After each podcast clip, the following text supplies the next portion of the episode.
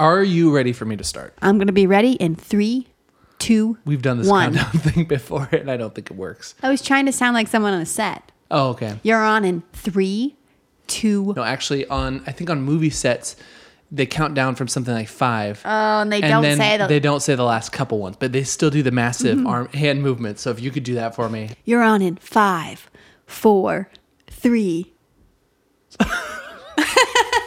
How'd I do? Hey guys, this is Rob, and welcome to question number 44. How do you write a song? It's my conversation with my good friend Dan Rodriguez, who is a master songwriter in my mind. This is really weird to say out loud. I've never written a full song before on my own. Have you ever written a song before? I feel like we've talked about this. Possibly. This reminds me of the time that I wrote that Savage Garden tune. I just remembered that. Really? It was the Madly Deeply song. Google it if you can't find it. Mm, this is it.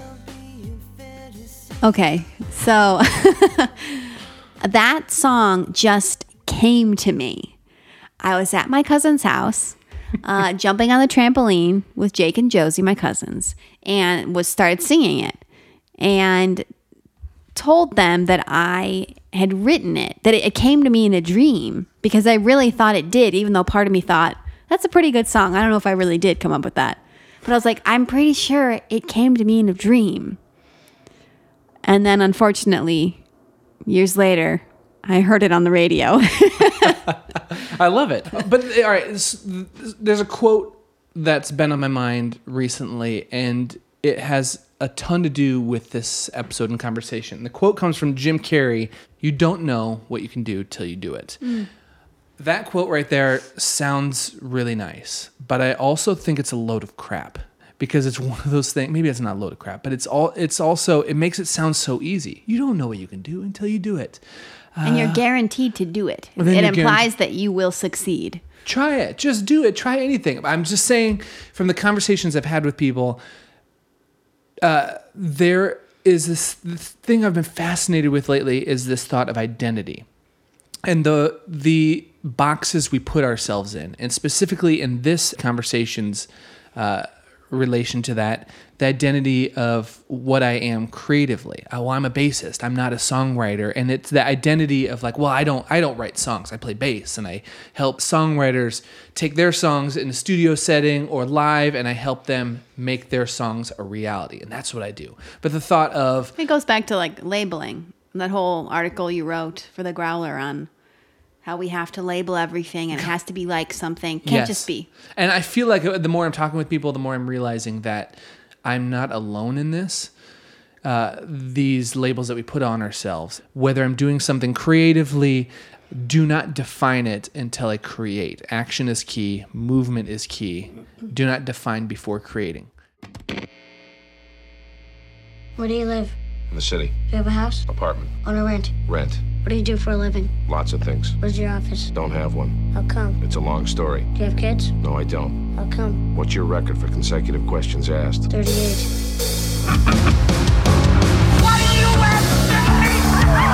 Talking to me? Who are you? Pop quiz, hot shot. Expect me to talk?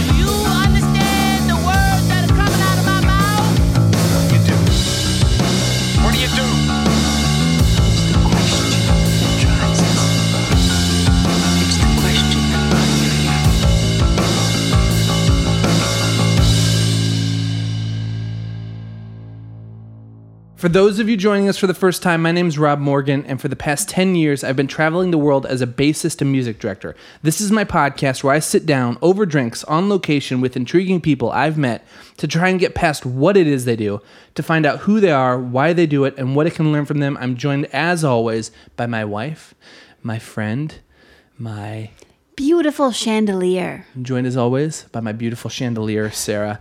If you also are listening to this podcast for the first time, I want you to know that I am so thankful that we do not have to deal with sponsors on this podcast because if we did, I would have to tell you that Guinness is the greatest beer known to mankind. Sarah, can I interest you a Guinness? What? Can I interest you a Guinness? Gotta keep it short. I respect that. You just wanted to get in on the weird sound. I made that sound like twice. Ooh, that's kind of what I you did. ooh spilling, uh, and then I did a second time. People called me out on it, and it's Now it's your thing. Rob will always do that lame thing. And I'll always say, mmm, tastes like mother's milk. cheers, Hovey. Slancha, Slancha. me boy. Oh my gosh. I also, on a personal note, am compelled to always say that. This is going this is going this direction. Just for a quick second. You know, I we joke on the podcast. I'm here I'm not comfortable with asks. I try not to do I haven't done a Patreon for this podcast. Uh, the the most uh, the biggest ask I've done for this podcast is asking you uh, to head over to iTunes, rate, comment and subscribe. Five stars only. And when you do, ask Sarah a question. Now, I'm, we're going to get to this in a second, but uh, you know that if you've been following along with this podcast, you know every week we ask Sarah a question. Those questions come from you, the listeners. They either come from leaving the question in the comment section of iTunes, that helps us out a ton, or you can write into the podcast, thecuriouspod.com slash contact. Over there on the website, I'm super pumped about the map we have. It shows where all these locations and interviews have been done or you can call the podcast hotline. You can text us at the podcast line, hotline with a question for Sarah. You can call in, leave a message, uh, leave a message saying, uh, do whatever you want with that, really. Sing a song. Sing a song. We know that's been done before. Make creepy moaning sounds. that hasn't been done before, but that'd be very interesting. Also, side note, we do have caller ID on the podcast hotline. So take it as weird as you're willing to go. I might text back. The podcast hotline, yes, it is real. It is 612 584 9330.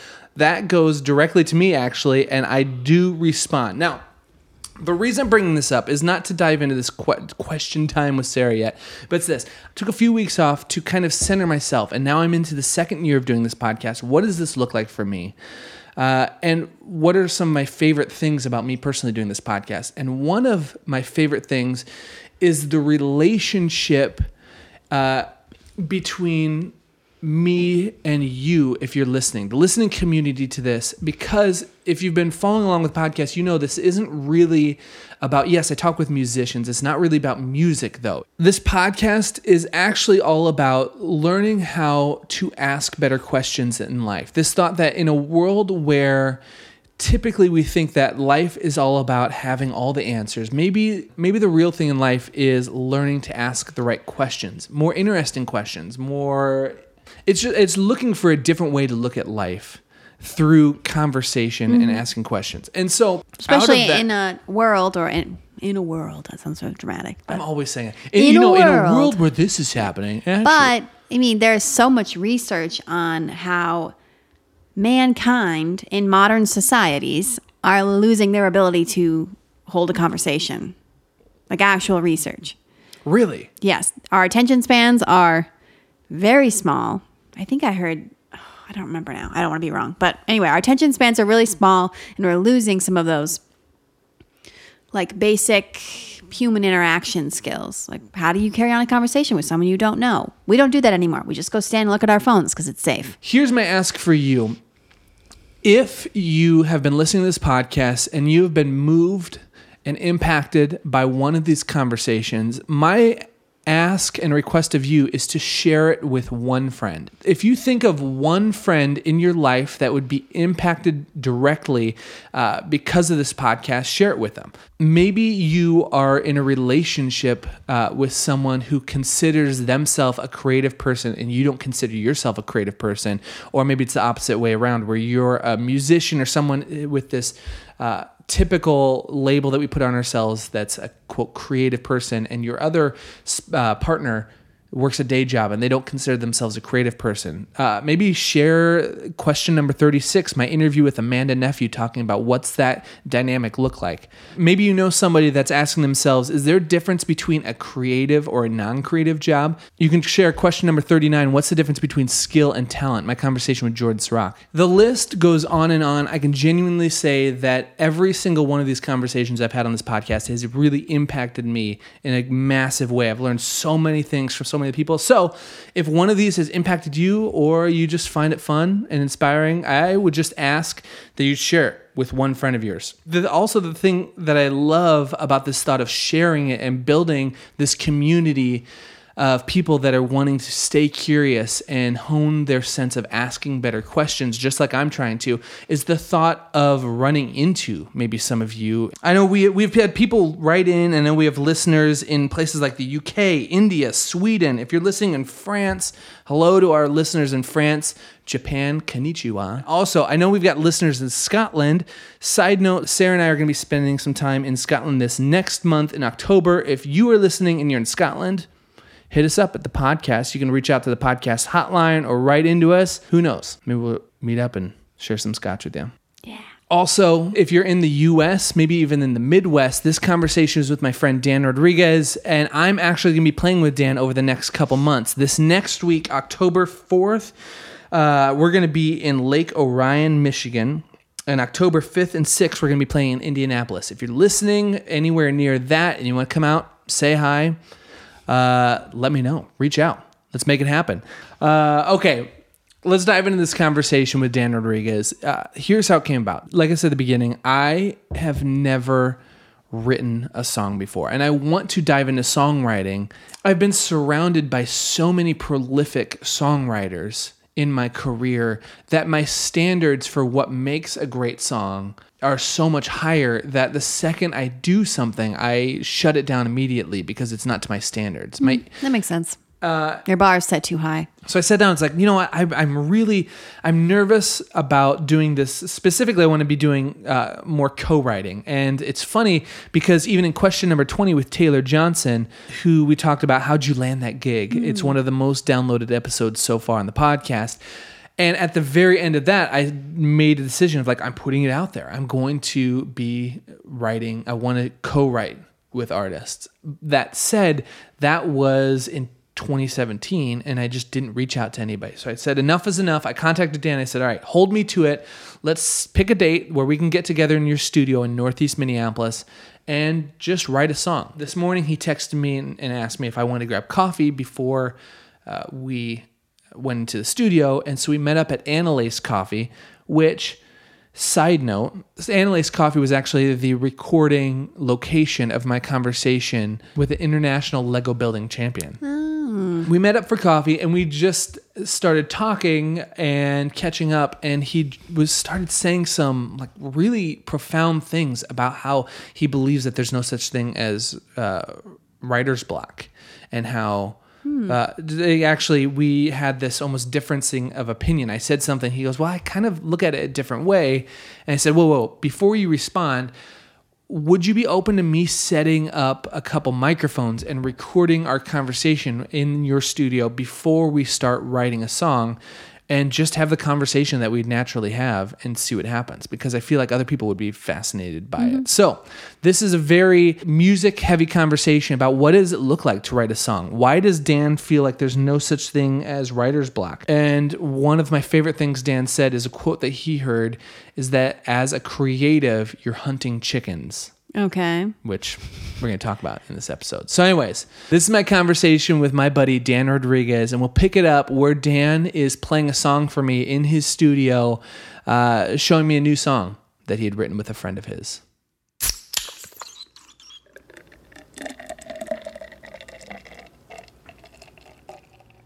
It's no way to live.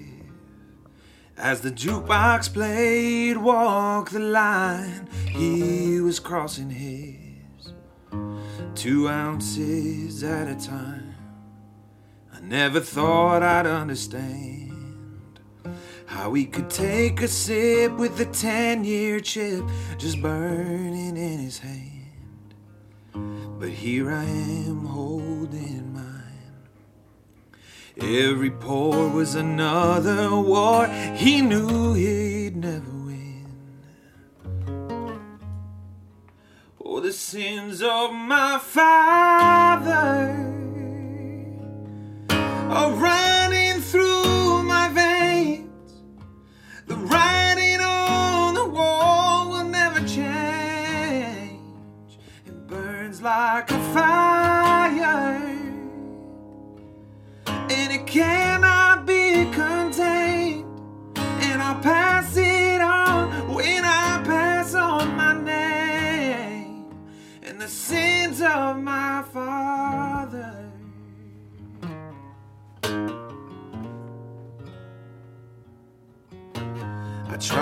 stop the flood.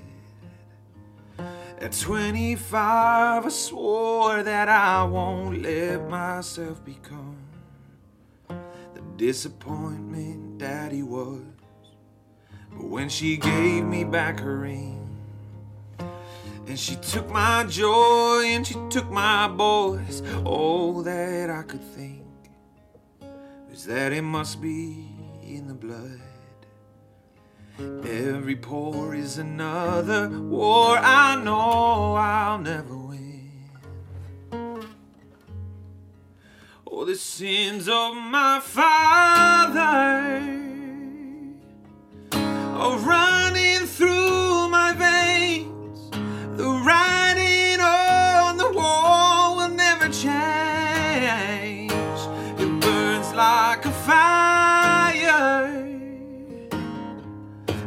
cannot be contained.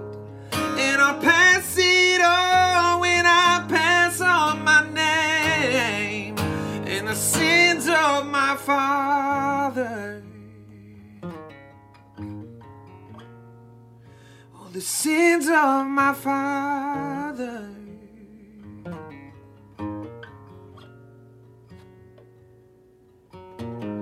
It's no way to live.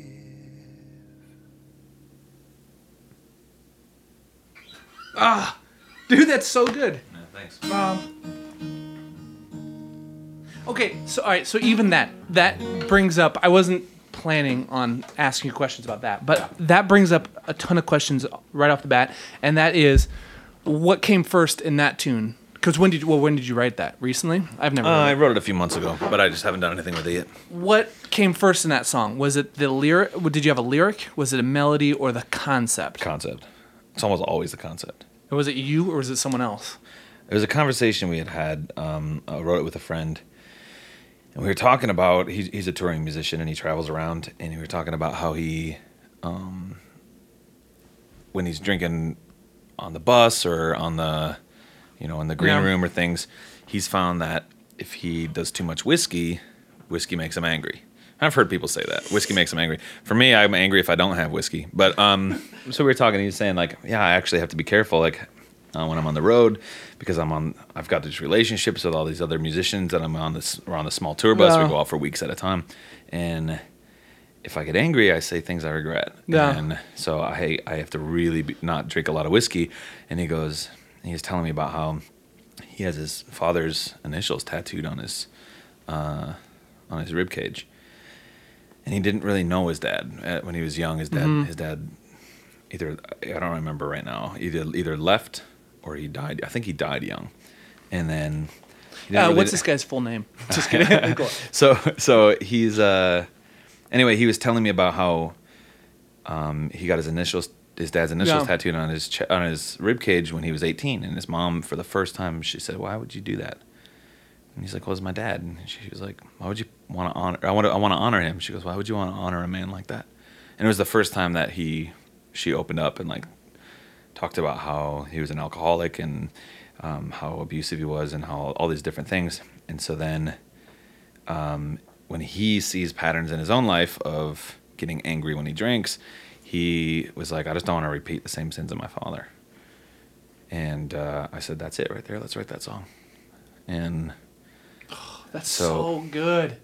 And I- when I we wrote the song, we were like, let, Yeah. we wanted, we kind of wanted it to be, I, I really wanted it to be hopeless. Yeah. Because I, I always write hopeful songs. and Yeah, I was yeah. like, I want to write a hopeless song. Yeah. Where it's like, I'm just, you know, it Yeah. must be in the blood, is what, is what he says. Every pour is another war. I know I'll never win. And I mean, the beginning where he talks about like, my dad was in a bar drinking Mm-hmm. while while holding his 10 year chip.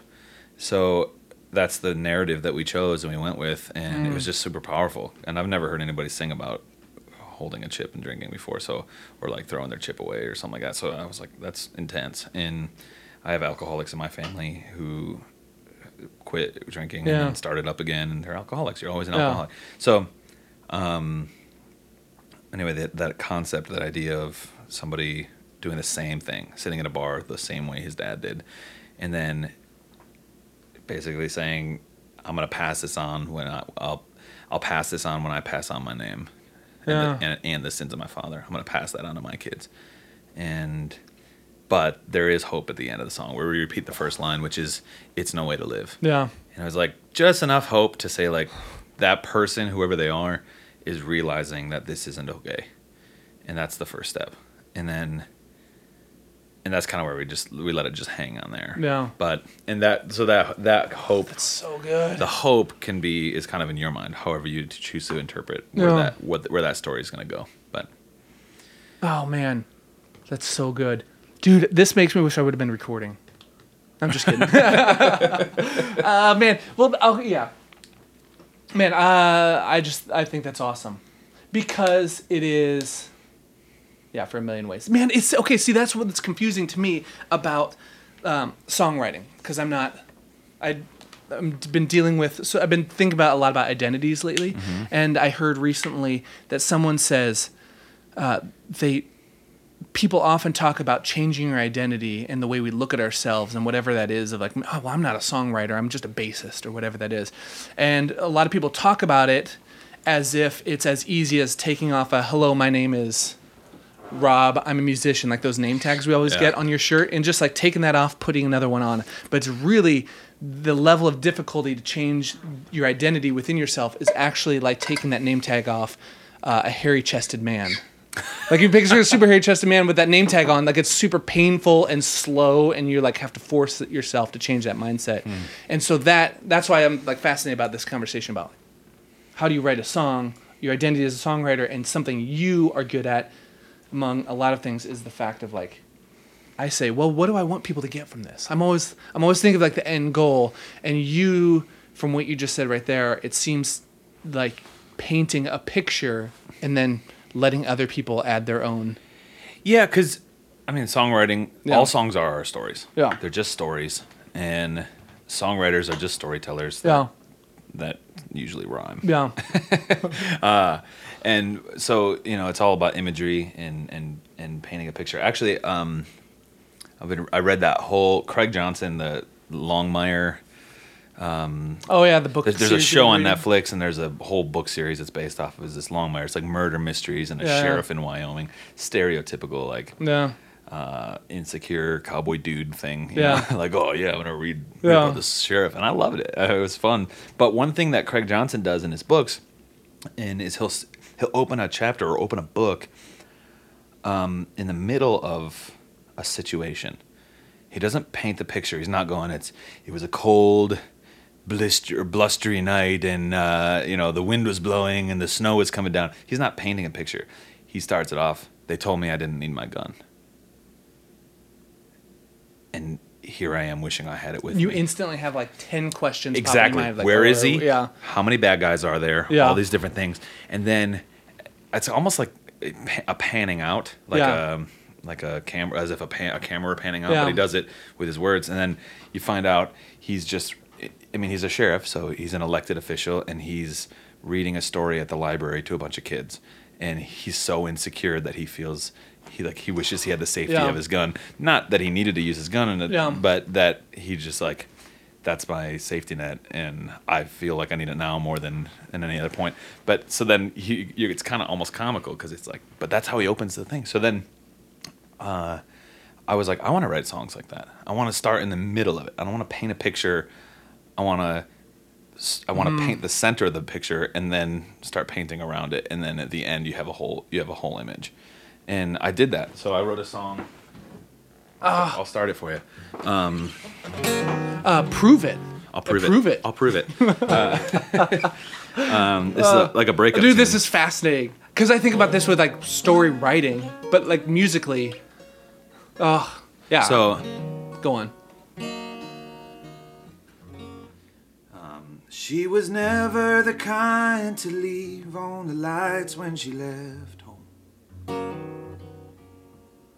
So she must have been moving fast when she walked right past the living room. Well, I stared at my clothes as they hung all alone in the closet.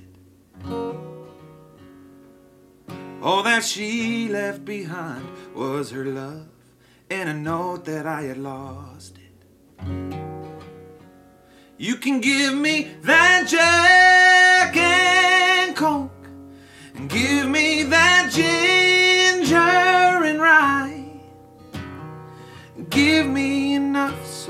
that I can't stand up any longer. You can give me that fancy gin and something to pour it in. I could drink you out clean, but I'm gonna need something stronger. Uh, that's funny. Okay, yeah. So like that. But like you- that was like yeah, yeah, the very beginning of it. yeah. She was never the kind to leave on the lights when she left home. Yeah. So she must have been moving fast when she walked right past the living room. It's like a dude coming home and Yeah, the lights are all on and he goes upstairs and everything's all her stuff's gone. yeah, All that she left was all that she left behind was uh, her love. Yeah. And, and a note that I had lost it. And it's like, oh, that's a so like from a songwriter's Yes. perspective, I'm like, that's my zinger. You Yes. know, that's that moment of people go, ooh, you know. but yeah. But it started actually in a library in of the sheriff in Wyoming reading to a bunch of little kids. But the way he kind of set up a scene, is Yeah. I I was like, I'm stealing that idea, that way of setting something up, and I'm gonna put it in a song form. Okay, so the process of that. Where did where did you start with that? Did you have the idea of where you're going with that? Did you have the concept in mind? And yeah, then the concept kind of like different reverse- actually. The concept of that original song was Yeah, um, was I have mixed drinks about feelings. And so the chorus originally was give me that Jack and Coke, give me that Yeah. ginger and rye, give me enough so that or um give me enough so that I'm looking up to the ceiling. And then give me that fancy gin, something to pour it in. Because the thing about me is that I have mixed drinks about feelings. And that's how the song originally Yeah. went. But Eric Church already wrote a song called Mixed Drinks About Feelings. I didn't find that out till afterwards. And so I was like, well, I can't steal that. So I went with I'm gonna need something stronger. Plus Yeah. the Mixed Drinks About Feelings song is funny and it's Yeah. kind of kitschy. yeah, And I feel like the verse was really strong. Yeah. And um, with that zinger Yeah. in it. So I was like, well, it's a weird juxtaposition because it's like this actually really powerful moment in Yeah. the song, followed by something kind of kitschy and yeah, almost cheap. yeah, Um, but and so I'm I, I like that it was changed. I actually brought that song, the finished version of Mixed Drinks About Feelings, to Jennifer Hansen down in Nashville. Yeah. She wrote um, Kelly Clarkson's Stronger song. yeah. And I brought it to her and I said, "Can you help me rewrite this? Because I can't use this mixed drinks about feelings." Because I started playing it out. I was playing it at Yes. shows. Yeah. I, I finished writing it on the rock boat, and then uh, I played it on the rock boat. I was like, I just wrote the back. I wrote the back. I wrote the second verse backstage. I'm gonna Yeah, play the song for you. And I've been I've been playing it for a couple months. Yeah, yeah. And then somebody was like sent me the link on, on Facebook. It was like, Hey, uh, just so you know, Yeah. Eric Church wrote this song, and I went and listened to it. Completely different song. It's not even similar, but it's this the hook is the same. I have mixed drinks about feelings. And then somebody sent me a picture of that on like a towel from like some mom, you know, like 60 year old mom Yes. shop, you know, where they like go and get like Yeah. live, laugh, love stuff, you know, like, like, Stuff for your cabin walls. yeah, but not even your cabin walls, Yeah. stuff for like your Eden Prairie home, you know? Yeah. And, and so, uh, it's like, you know, you walk in and it's like, a family is like a tree and all the branches go different places, but all the roots are the same. And then are all at the dinner table. You know, it's like that stuff. And there's a towel Yeah. that's for sale, and those like a hand towel. It says, Yeah. "I have mixed drinks about feelings," and so I'm like, "Oh, I thought I was the first one to write that. I thought I was being original." I wrote a country song a while back that Yeah. I I wrote it, and then I went and looked it up. and Nobody else had written it. Um, I quit drinking for good. Now I'm drinking for bad. Yeah. and I I love that. And Yeah. now now it's registered. And if somebody else writes it, I can go. I wrote that. I need this much. Even- per- I need I need this percentage of that. So even if like the, a massive country artist wrote that, and there's uh, and there was no connection between them and you through friends or them Right. hearing it, even though because yours is registered, yeah. you could say that. Yeah, I could. I mean, it would cost money. Yeah. To fight it. How do you re- it. how do you register it? See, this is how Um, ignorant. through a through a performing rights organization like ASCAP or BMI or SESAC. Or So you have to something like submit it. Yeah. Because back in the day, I just heard of like, wasn't there a poor man's Poor man's copyright was like put all the information in a letter, mail it to yourself, and never open it. Yeah. And you, that way it's postmarked a certain date. Yeah. And then it's sealed, and then you can present that in court as it. evidence. But it's easy to register or something on as a PRO uh, with a PRO. So Oh, man. it's all online. Dude. So songwriting is all about stories. Now that's if you're writing a certain way. I've been writing Yeah. a lot of songs for Peermusic Yeah. and uh, down in Nashville and for sync stuff like shooting for um like movies, television, commercials, that Yep. kind of specifically mo- mostly ads. Um but when you're writing for that stuff, you almost have to switch your mentality and you're listening as if I, I'm writing it as if I'm the music director for Coca Cola or Target or Gap or Kit Kat or whatever it might Yeah. be. And I'm listening to the song from that perspective and I'm writing it as if I'm writing it like I'm writing this for the music director to choose my song over somebody else's. Yeah. What would make them want to choose my song? It needs to have this and this and this. And when you're writing for sync, that's Mm-hmm. what it's called, S Y N C. When you're writing for sync stuff, there were um there were never any cloudy days. There were never any Yes. Like, Like, everything was super it wasn't it's not like positive. it's not like we're on top Yeah. and because we overcame the hardship. There was never hardship. yeah. And so Are you saying it's uh, still that way when you're writing for sync? It's Oh just yeah, absolutely. Um, and it's it's. I mean, there's the Yeah. songs I'm writing now, and that's not every. That's not uh, the rule for everything, but it's the majority of stuff. Yeah. There were, you don't. If you're talking about sunshine and rainbows, it's not you're celebrating the sunshine Yeah. and rainbows because the rain is over. There was never rain. It's always been sunshine and rainbows, and that's what sells a, a can of Coke. it just makes me want to put my finger down my throat. Yeah. Well, yeah, and that some people do that, and some, No. and there's a lot of there's a lot of songwriters that scoff at it. And Yeah. They say that's not really art. You've sold out. You're doing this. You're doing that. But the truth is, it's work. Yeah. And so, uh, if I only ch- wrote those songs and I only did that, and I said this is this is art, my art, I could I could do that. Yeah. But for Oh, me, I go, so good. Yeah. I go, no, I'm, I'm writing these heartfelt songs Yeah. for my artist stuff. I'm writing these like artist songs for me, Yeah. and then I'm writing these sync songs for my mortgage. you know, like I'm, it's work. Yeah.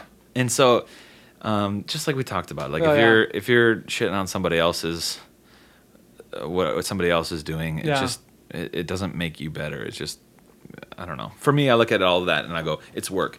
And I honestly, I sit in a boat of like, That's so good. I've heard so many people say, and I've said it. I'm guilty of saying it. Of saying like, oh yeah, I just haven't written a song in a while. I just every time I sit down to write, I just have writer's block. Or Yeah. um, I personally don't think writer's block is a thing. And I, there's a, a hundred people that might argue with me on that, but at least for myself, I found that the times that I am not writing music is because I'm being lazy. If I want to write a song, I need to write a song. It doesn't need to be the best song in the world. It doesn't need to be a great song. It doesn't need to be a song I ever play again. But if I'm going to write a song, I need to finish it. And it's because songwriting is a muscle. Yeah. And it's, it's easy to go, I don't feel like going to the gym today. And then saying, ah, and then like, not going to the gym and then complaining that you're getting fat. Yeah. Well, it's, you just ate a whole bag of Doritos and Yeah. and you didn't work out. You know the funny thing about the gym, the comment too, is nobody ever leaves going to the gym and says, "Oh man, I feel like such a hypocrite. I didn't feel like going today, uh, but I went anyways. I'm not, I'm not being authentically true to myself." Yeah. No one's like that. But for some reason, if it's like music, I'm thinking like, "Oh, well, I, I got to be authentic to myself." And, Yeah. uh, I'll wait for the inspiration to write. You know what though? You might go to the gym and work out for 20 minutes and go, you know, I'm done. Yeah. I'm done now. But at least I did that much.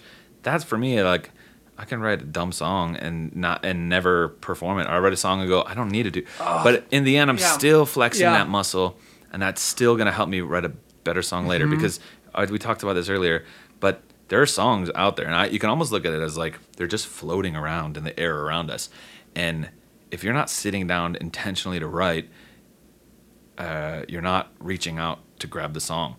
And so eventually it's going to happen. Chris Galbuda and I had a conversation about this. Chris um, was one of the writers with Caitlyn Smith Yeah. and Meghan Trainor on I'm Gonna Love You Like I'm Gonna Lose You. And we, we played the same festival in Tampa. And I was asking him, I'm like, because he's, I mean, I thought the number one, that song went to number one on the pop charts. That's crazy. Like, so I'm talking to this dude that I highly respect, and he's super talented. And I said, what's like what's what's the secret? Like what's the special sauce that Mm-hmm. uh, was required to to get to that point? And he said the weirdest thing anybody's ever said to me in response to a question like that. And he said, "You're hunting chickens." And I said, "Well, I'm sorry, what?" He goes, "You're hunting chickens." Such a Nashville thing to I know say. it is. He goes, everybody wants to go out there and slay the big bear and feed the whole village. And he goes, but the truth is, you're hunting chickens. Just write a song, feed yourself for the day, feed your soul for the day with that song. Oh. And one after another, you're gonna get really good at hunting chickens. And when that big bear comes along, you're gonna be so dialed in, you're not gonna miss it. Dude, that is so good. And so for me, I was writing like, that down. I was like, oh my goodness, he's right. It's a numbers game. It's a muscle that needs to be flexed. It's something you need to do all the time. So if somebody tells me they have writer's block, if they're a close friend, I'll say that's not a real thing. You just need to sit down and work No. and not be lazy. And uh, you don't have to write the best song in the world. People will start a song and give up because they go, oh, it's not, Yeah. it's not very good. Yeah. Who cares? Finish it and then never, never touch it again. But you're gonna write something in there that you like. So then take that out and put it in a different song because it's yours. You can do whatever Yeah. you want with it. So Okay, well, let me ask you this, dude. That is that's fascinating. That chickens thing is awesome. Uh, I'm gonna I'm gonna totally steal that because that's so good. But I'm I'm just trying to think of like I'm I'm visualizing myself in like if I'm in a stint of long period, a week, of, or just being in a funk. Like, what do you do to get if you you you acknowledge that writer's block is not a thing? Do you what do you do to get out of it? Get out of the funk? that's the best question because the answer is writing. So for me, music has always been therapy. When my little brother passed away, and that's when I first started writing songs, was because I was writing. You didn't wrote- write before that, really? I wrote like a kind of girlfriend song, but really all I did was regurgitate something I heard John Mayer say. Yeah. So, um, when but that was the first time that I've learned that music can be healing, and that writing can be something that changes the way you feel about yourself or the world around you. And so for me, when I when I realized that, I saw the power in that. Um, that for me, I could go into a write and not feel great, but walk out of it feeling awesome because I I did what I'm passionate about.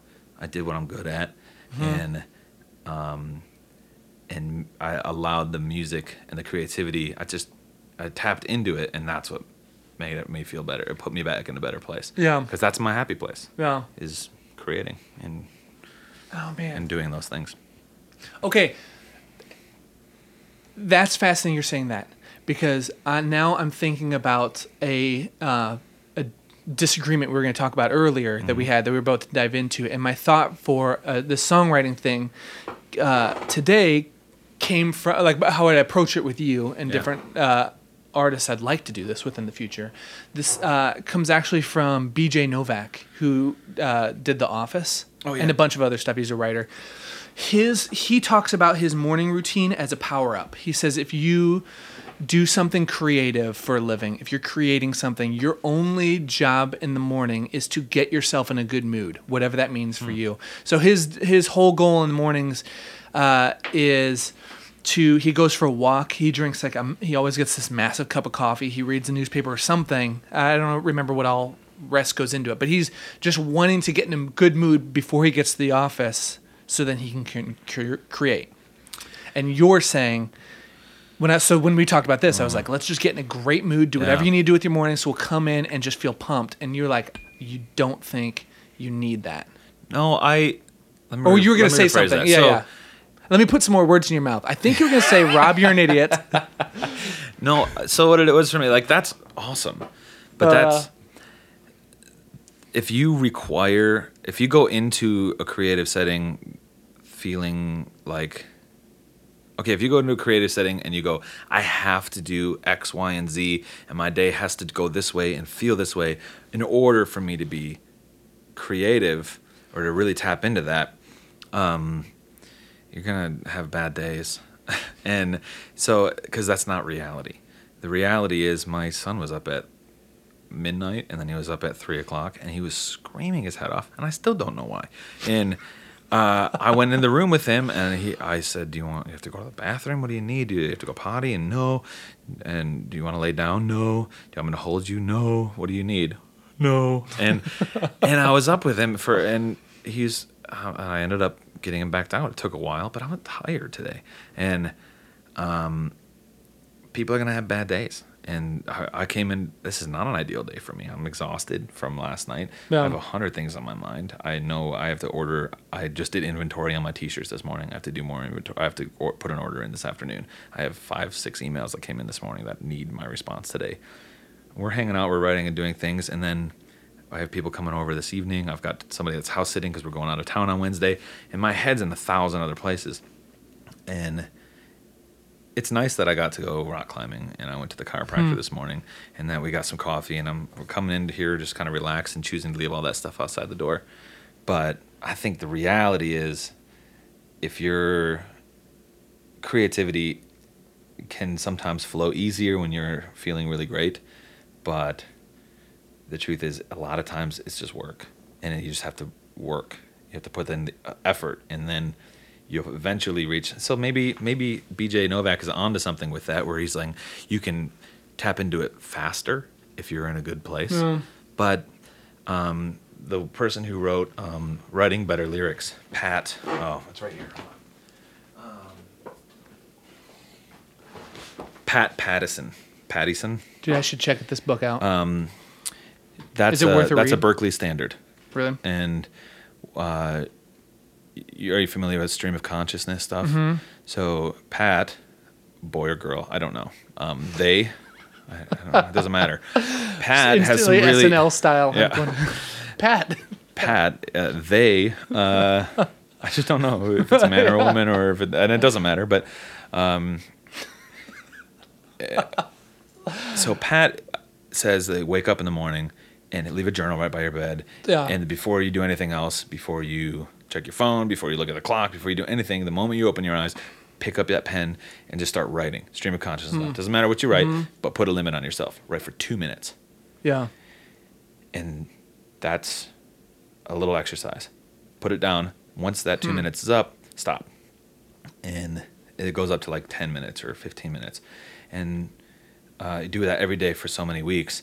By the time you, you're, because the, the thought of like waking up and writing for 10 minutes about nothing, like you don't know what you're going to write Yeah. about, just stream of consciousness stuff. Um, you think 10 minutes, that's, uh, what am I going to write for for 10 minutes? Yeah. But when you start doing that and you get into a flow of it, after a just a couple of days, your alarm goes off and you've hit 10 minutes and you you want to keep going. But part of the exercise is you have to stop. Hmm. You don't let yourself keep writing. Don't write for 15. Stop it right at 10. And what, what the whole pr- uh, exercise is, you're tapping into that stream of consciousness faster. So that and then it translates into songwriting where you don't it doesn't take half an hour 45 minutes um, to get into the flow of writing a song. You could just boom tap right into it. And that's a, it's about repetition it's about work it's about work. Like you're just trained. Man, okay, see, uh, this that's fascinating because I feel like I I that's something I know. Like you're building muscle memory, right? Uh-huh. Like you so you can fall into that faster. But there's something about music for me where I have never really thought of it that way because I'm I'm so emotional. Where especially like bass, I'm like I well I just need to I want to feel it. Like if you, if I'm not if I'm not feeling it, then it must not just it just must not be there. Like I almost have like even we were how we talked about authenticity. Like I almost have this argument of voices in my head saying, "Well, I, I need to be authentic." So if I'm looking at it like work, like I just need to sit down and do it, then I'm not being an authentic musician and artist. Uh, what But- are you talking about are you talking about you're in the studio working with other people and you feel like your ideas that you're bringing or you're just not feeling it or are you sitting and creating something on your own Uh, because I think in you and I have very different roles as far as when in that situation. Yeah. Because I'm talking about songwriting and the creativity of like putting something that's out there in the atmosphere, grabbing onto it, um, reining it in, putting it through the filter of my own words in my life, and then putting it down into a song. It's different than you in the studio working with a, a band or an artist and you want what you do great is you take what they have and you throw so many ideas out. You and i have worked in the studio together. I don't- think anybody throws out as many ideas as you do and that they're great and you can go all these different directions and you can kind of shift the feel of a song by what you're bringing and what you're doing um, and that requires that same type of creativity but at the same time you're dependent on somebody else's content versus you're just coming up with a bass oh, solo or you're just coming up with a thing. yes. so you That's not feeling exactly it, it. might not necessarily be your creativity or your you not feeling it today. It could be that the content you're you're given to work with is not that malleable. It's not that pliable. You know it's like somebody handing you some clay but it's really hard already and it's kind of hard to shift it and move it into what it needs to be in order for you to make something beautiful versus an artist who's kind of got given you a little more reign or they what they have the content they've given you is really good and Yeah. they've given you a great starting point and all you have to do is kind of shape it a little Yeah. bit so it it's Dude, different. oh man, that's goosebumps. Goose, I've got goosebumps because you're. it is kind of chilly in here but Uh, uh, no, man, that is. I've never thought of it before like that. Uh, oh man, and even when you because when you first started talking, I what something you said triggered an, an explanation of your question for me is that it's the difference between how I feel after going for a run Sure. and playing with people sometimes Yeah. and being an interactive experience because uh, no matter how crappy a run I've never ran well. So I've never had a good I've never let, I've never gotten done running and been I don't like think that was tall great. lanky guys ever run well. But like no matter how no matter how a run goes if I just do it I always get done pumped and feeling amazing after mm-hmm. I catch my breath and I get up off the floor. Yeah. Uh, but I always feel amazing and I'm pumped about it.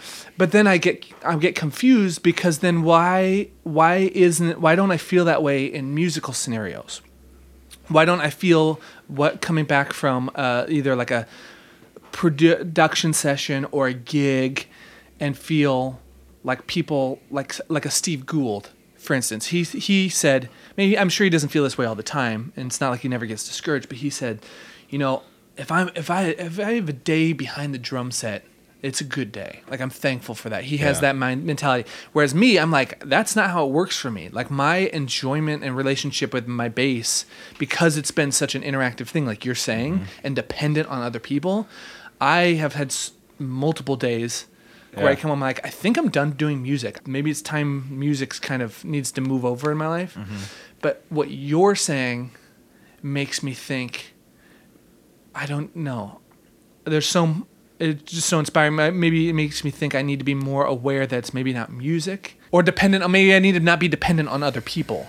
that's part Maybe I it. need to be writing more. Maybe this Maybe you writing need- thing is something I need to maybe be doing. you need to be writing more maybe you need to be writing more and then working with pulling in other musicians that you want to work with and starting a project even if it's just to have a creative outlet even if it's just to i'm starting this band that we're just we just kind of play we play a handful of shows Yeah. in town this year but it's just something creative that we can do and put on. Yeah. and Steve being able to say that is it's easier for somebody like for a drummer to say that than it is for a bass player because a drummer shifts and changes the whole the complete vibe of a song hmm. and a bass player does that too but not to the same effect that a drummer Yeah. does so steve being behind the drum kit and i've worked with steve where i've sent him tracks and i said here's kind of what i'm thinking Yeah. i'm going for and he interprets it differently even there was one situation where he ignored my notes and did his own thing yeah.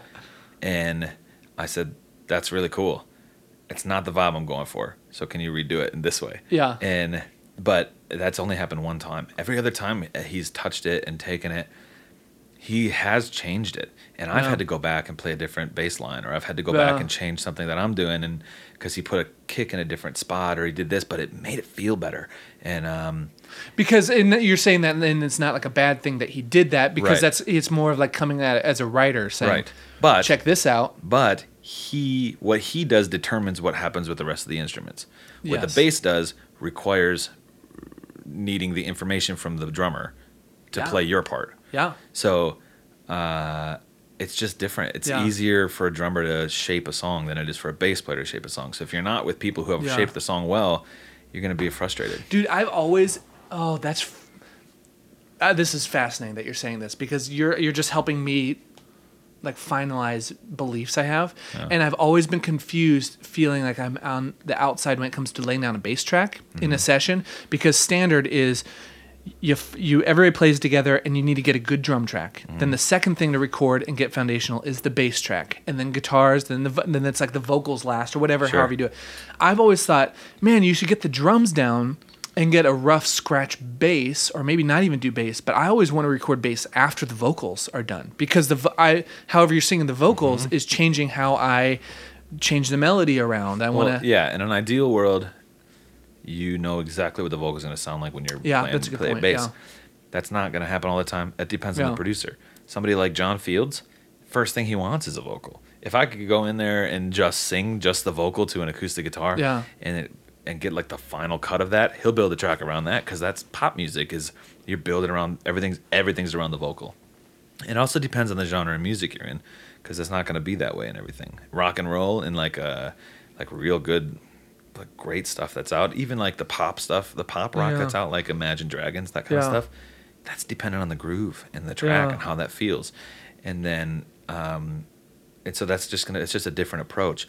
I found I the more I'm producing because I'll, I'll build things up with Mm-hmm. um, with like a drum track, and then I'll do like a scratch. I'll have like a scratch guitar, and then I'll do a drum track, and then I'll play bass on it, and then I'll kind of build it that way and kind of move forward. I don't know how many times I've gone back, muted the the bass track, and re-recorded bass because something happened in the process that Mm. Yeah. changed the way the bass needed to sound. yeah, And so um, I had the luxury of doing that and being able to do that. You Yeah. Mm-hmm. don't have that luxury when you're working with a band, and uh, or you're wasting Yeah. a lot of time and energy and money. But um, to go back and redo a bunch of stuff. But uh, I found so many times the bass is the what for me that needs just needs to be Yeah. changed because it it's things are different now. Yeah, or, yeah. or you're right, that vocal line, or we came up with a guitar line and that bass is kind of walking all Stepping over it. on so it, I gotta I gotta go move things or or I love what the bass did, but I want to move it over to this spot and different things. So it's just yours that the bass is such an inter- interesting in- instrument because it's the glue, it's Mm. the foundation. The drums are the feel, Mm-hmm. but the bass is what makes the guitars and the vocal make sense. Yeah, and it's the it's the it's glue. And that's what's required. But it's also dependent on the other elements to figure out what to do. Mm-hmm. So it's just a weird Oh, dude. Man, this is funny because I did not expect this to happen. But this is giving me mental oxygen when it comes to my identity. I feel like I need to pay you after this. it's like a therapy session because everything you said about like you're talking about songwriting and I'm translating it selfishly in my mind where like uh, writing stories for different magazines and periodicals I've been doing. I've been doing that, and it makes sense. Every everything you talk about of just sitting down, do the work. You're you're right. Your morning writing, I do that, but I just don't do it musically. Sure. And so, uh, it's almost as if you're like bridging the gap and helping me change my own the way I look at music for myself. As like maybe I need to bring these other things and the other disciplines in my life over to music too. It's helping me change the way I identify as a musician. I feel like this is going to help me a ton. Yeah. if we're gonna write some like a sync song today Yeah. which i think we should Yeah. right now um Okay, let me the, the closest riff thing that i think that will they'll go with it with like this throwback 60s soul stuff Yeah. is hendrix and i bought two hendrix records on vinyl just so i can explore it and i left them at home uh, so i was gonna throw on some hendrix so that we could listen, like, to, listen it. to it. but we can we can pull it up on here Yeah. but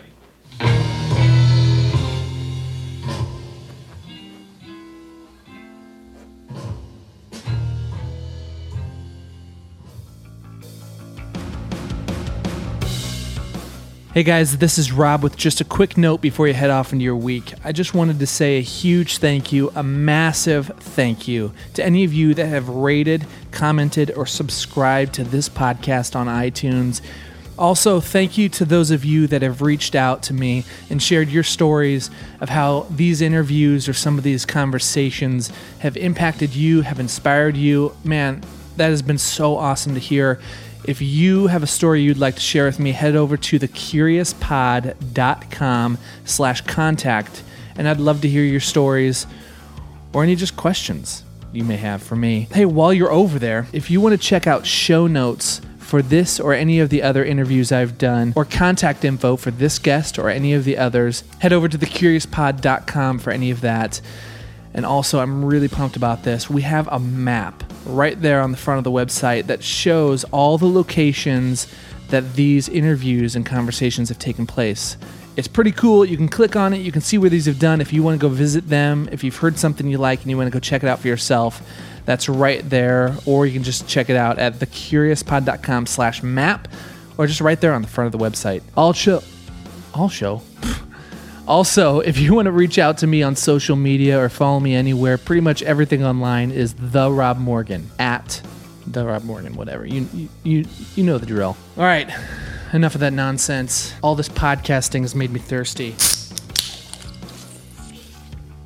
You know, I am so pumped that I do not have to deal with sponsors for this podcast, or else I'd have to tell you podcasting makes me thirsty, and nothing quenches a podcast thirst, whether you're listening, uh, interviewing, editing, recording, listening to something unrelated to a podcast. Nothing quenches a thirst like a Guinness. Hey, Hofi, can I steal you for a second? Do you have anything you want to say about Guinness? I'd like to take a minute to thank Guinness because it truly is made of more. That's all. All right. That's it. Thanks. Uh, I love that crap. All right. Have a great week. See you next Tuesday. Anything else? Thanks for being here. Say the most random thing you can think of. Yell it. I got nothing. The only word I can think of is formaldehyde. Perfect.